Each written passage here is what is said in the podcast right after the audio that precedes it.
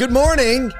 It's Wednesday, November 9th, aka the day after Election Day, which is kind of still going on. Today, we're going to talk about the Honda Sony venture and how Honda dealers might get to service those cars, Vroom versus Carvana, and a three day work week. Had to speed up at the end. Really want to know who I Had to go. and who I be. They stop Speed up. You had to, you had to shorten it. Get it? It was Short I- three day. Yeah, I, Yeah. see- I see what It I wasn't that I see good. what That I didn't do there, joke. but I would have been great if I could. Yeah, there's all kinds of subliminal pulled off. messages in this show. You just, just got to really be paying attention to catch them all. Well, good morning. Hope you're having a good week so far. Um, I've just been hearing people just loving on the weather, loving on the weather. Oh, tell you what, It Everywhere. is beautiful in Nashville right now. Just absolutely gorgeous. Like 50 degree mornings, 78 degree afternoons, which you're like, that's so hot.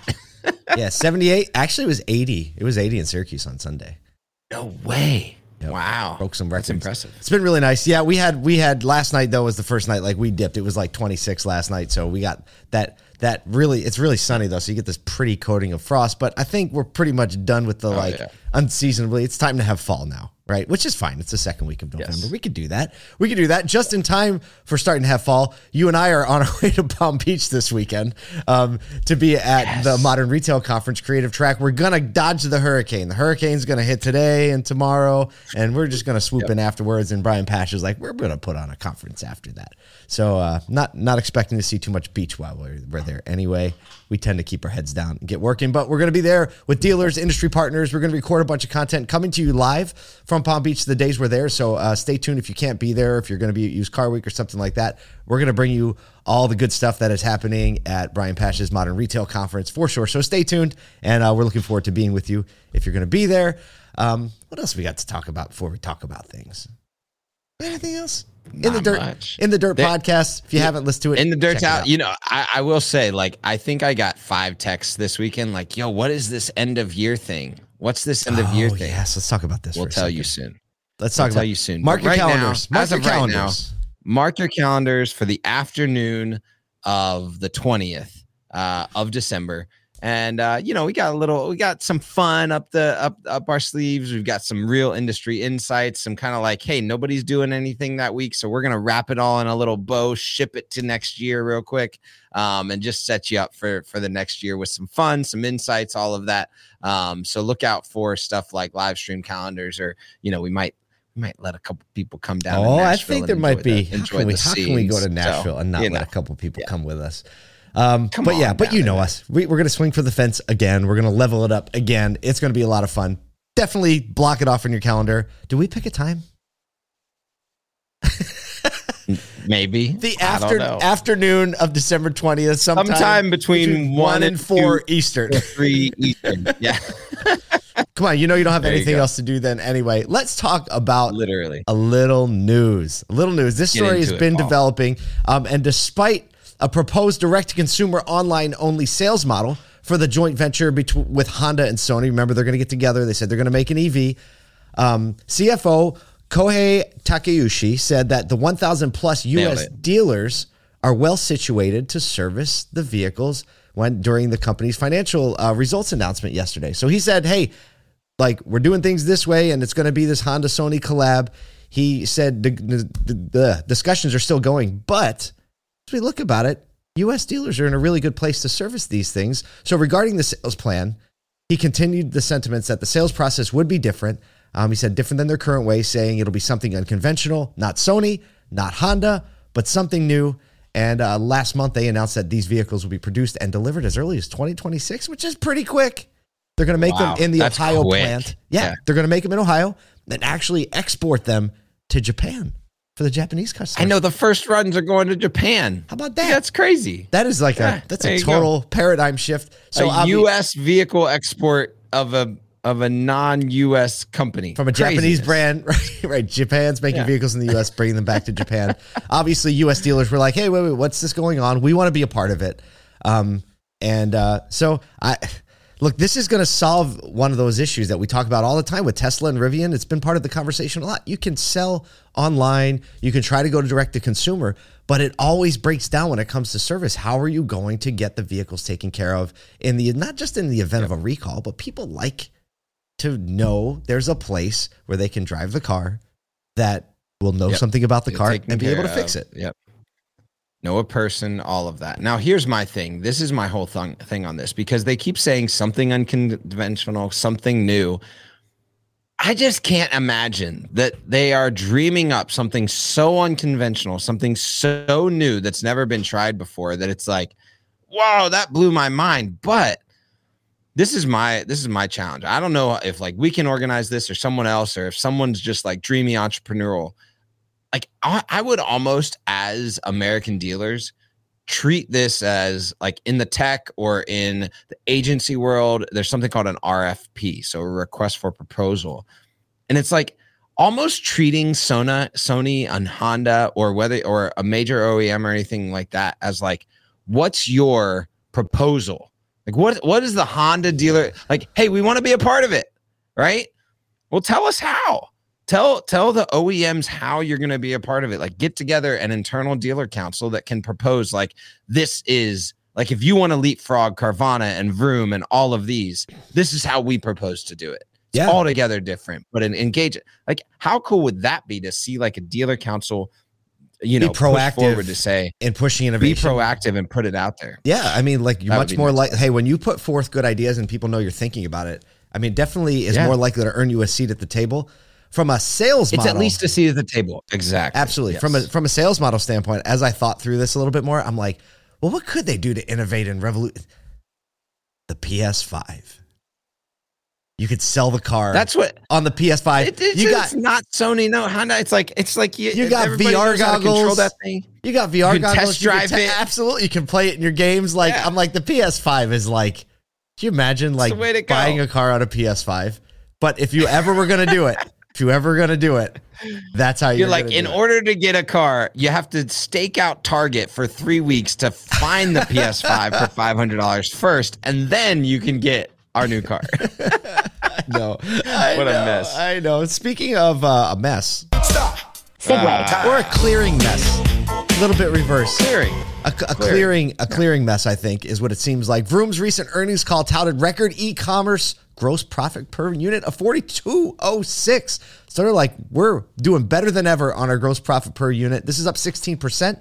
They also noted a decrease in expenses, a net loss improvement, meaning they lost less than they did last time, from 115 million to 51 million, which is substantial, right? That's a 200% improvement and a marginal That's improvement massive. in, in earnings before income taxes um, and appreciation. What's what's the A in EBITDA? Earnings before interest, Uh, taxes, and oh boy, ah, wah, wah, wah. the other stuff. The other stuff. Uh, Tom Shortt, CEO of Vroom, commented, "We continue to make progress on our three key objectives and four strategic initiatives as outlined during our Investor Day in May. We are intensely focused on improving the customer experience." And then Yeah, because all those three star reviews are telling you you better. they are. And so, like, for him to get on the call yesterday or Monday and, and be able to say this, it's like, hey, we're making more per unit. We've decreased expenses. Um, we are intensely focused on the customer experience. And they added this line, which is obviously a direct shot at what's going on with like, Carvana in Michigan. He's like, oh, and as a side note, 98% of our customers received completed registrations before the expiration of their temporary ones, which is probably pretty close to what happens in like just generic dealer world. Right. Absolutely. So they yeah, I mean, Vroom, I will say, like, it's kind of crazy because Vroom came out of a dealer, right? Like, it was a used car dealer, Texas Direct, prior to being Vroom. So you gotta believe at some point someone's like, okay, we we kind of had some stuff figured out. Let's go do it like that again, and Yeah. we might, you know, just cross the. bre- they got a couple the they got a couple bit. connections um you know Yep. so it's it's kind of a they also noted that they're going to be focusing less not focusing on volume and volume growth but focusing on profit per vehicle it's very similar to what carvana said Mm. in their earnings call hey we're not going to focus on volume of cars we're going to focus on profits um, after the press call or the announcement, the earnings call, Vroom saw almost 8% stock increase yesterday. It's still down 90% year over year. Carvana's down over 97%. Like this action in that market is crazy. Like, remember last week, we're like, you believe Carvana's at $14? Now it's like, you believe Carvana's at $7? Yeah. Seven bucks, yeah. But you know, when you when you look at the the situation that Vroom is in with their floor plan, with their debt service, um, it's a very different picture than the situation Carvana is in.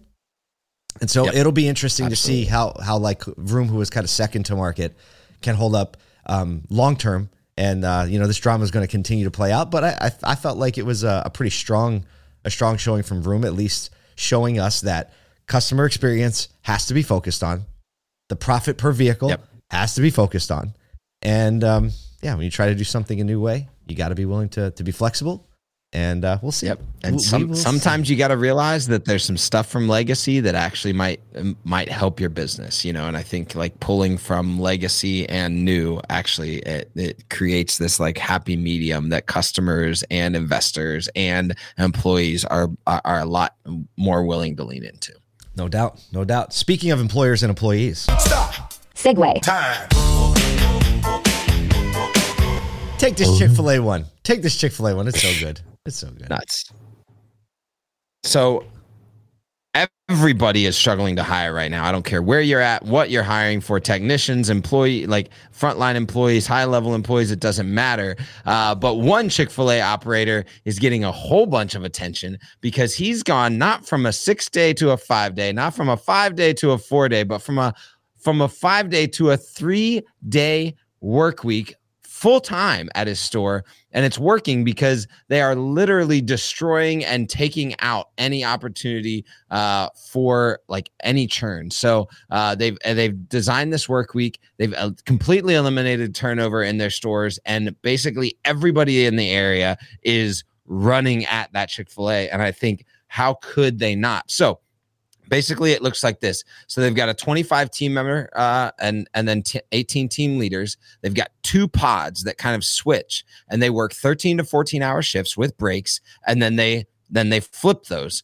Um, and then they work two saturdays a month and don't have to ever be on call. So what's what's cool about this is what happens is you is you eliminate this necessity for people being like oh i need this weird day off or this extra day off or i'm quitting i'm out. And so all of a sudden this structure of of employee you know like it always just kind of works and fits and all the employees feel comfortable and happy around their work environment so uh yeah paul three day work week can you imagine Well, when, when I first read this, I was just like, how much less could you actually work? Right? we go to five days and then the four days. I'm like, Right. "What?" but I, I personally like the return of the long work day because like, you know, Yeah. there's, there's all this, you know, around seven or eight work, say seven or eight hour work day. But when you extend that, the efficiency of just what it is in your daily life and daily time dynamically changes, right? Maybe you Yep. go in it at six and you leave at six or you leave at seven, right? That's a long day. I have na- like just think of a lot of people work 12 hour shifts. Honestly, power workers, Well- firefighters, right? 12 hour shift is the thing, but to actually Doc- do doctors that and nurses right all day, Yeah. all the time. And so like to see that go into fast food, which would would make you a little skeptical, right? Can you handle it? But when it's like, hey, I'm working a full time job, but I have four days off. And if you've ever worked in fast food or retail, to only be working two Saturdays a month is amazing. And another thing that they noted is that no one is on call, right? So you would think like, oh, they have to shift. No, it's because people step up to this to preserve the four day work week.